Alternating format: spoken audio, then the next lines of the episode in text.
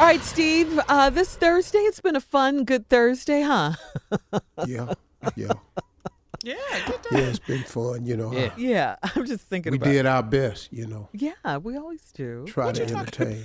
We have been, I bet. Oh yeah, been- Oh, that was great we today. achieved that. Yeah, we try to get people to work Yeah. in a good mood. You know, that's I've been all. I've been cute all morning. Y'all been ugly all morning. You know, you and Junior. That's, that's the way it is, baby. See how that sounds? See Yeah. how nobody bags you up on them I don't. statements? th- th- these girls don't bag me up. They bag you up. I'm just. I'm cool with that. It's cool, well, I mean, I'll say this: you have to have confidence in yourself. and I have it. yeah, you Thank have to love yourself. Thank you so much. A lot of ugly people got confidence. Okay. Right. Dennis Rodman got confidence. Plenty of it. You are not finna do that to me right there. You just did that to me. He do No, I ain't saying. I ain't saying you look like that, but you But you ain't far from it. Shut up.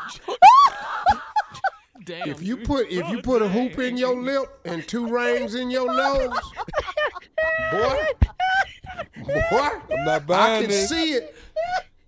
I can see it. If you put a hoop in your lip and two rings in I'm your not finna nose do and it. start crying, Tommy, you cute. You cute. twinsies. I'm not. Shirley, cute, no, no, we're not. No, don't jump in know here you now. cute. Oh no. that's patronizing Uh, you. uh, hey, Tommy, hold up. you know you that's- cute. Pull the reins Oh, up. That's pity, Shirley. You know you're patronize. cute. That's all it is, Carl. A little pity party. I'm not gonna join that. No. You know you're You know cute. I'm not gonna say that. You know I'm not gonna say that. you know that. you're cute. Whatever. We, we know our roles. We know who we are on am this show. Good. You're Hey, T- cute. Tommy know he ain't, and Tommy know this ain't true. Junior, That's why he don't want y'all to keep calling him that. Junior, you're cute too. And Ah, Steve, you're Shirley. rich. We know Yeah. these things. This Yeah. is what we know. He rich. Uh-uh. So, yeah, I'm good. that trumps all everything. I would prefer Yes, that over does. cute. yeah, that, prom- that trumps everything. We know. One thing I appreciate my mama, she ain't lied to me. She said, sit down, you little ugly ass boy. I knew it. My mom ain't do that to me. I knew it. She was trying to build your spirit. She did. She built my confidence up. It did. It worked. I ain't had to worry about that no more. I'm not doing it. All right, Steve, come on, take us home with some inspiring after this closing Yeah. remarks, if you will. You know, let, let me just do something really uh, short and really helpful. You know, I've been saying a scripture for a long time in some of my motivational speeches that the, one of the most important scriptures I've ever read is one of the shortest ones, too. And it has really helped me in my life, in my walk, in my career, in my ups, in my downs. And that scripture is, You have not because you ask not. Now, I just found out where that was in the Bible this week. Did you hear me? I've been saying this scripture for years, but I just found out where it was in the Bible this week. You have not because you ask not.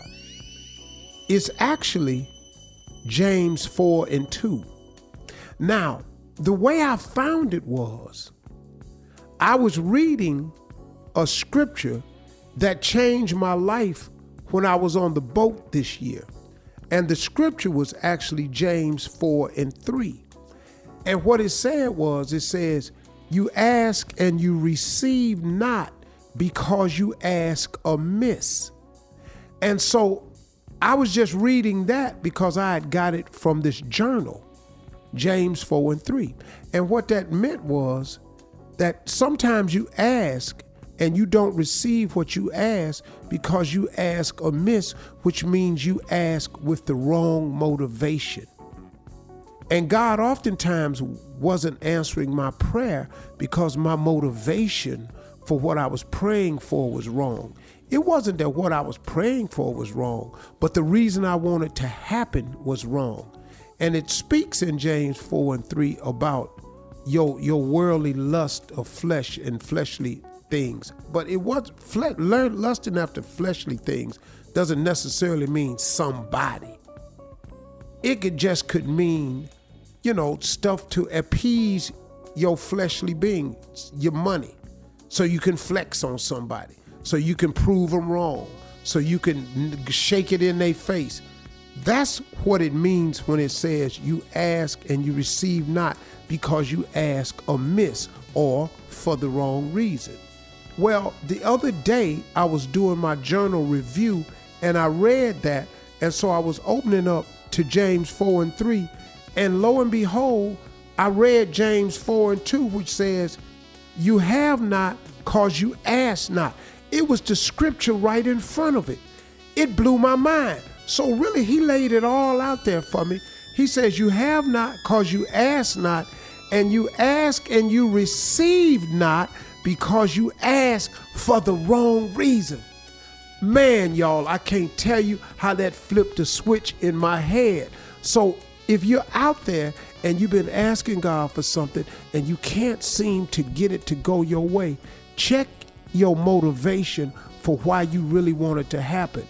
And if you check your motivation and you'll find out that you want it for some other reasons other than the right reasons, all you have to do is adjust your motivation for what you're asking for. Change your motivation, ask for forgiveness, and ask for the blessing that you're asking for for the right reasons. Because there's some good that you could do with this thing that you're asking God for that you haven't been getting because you've been asking for the wrong reason.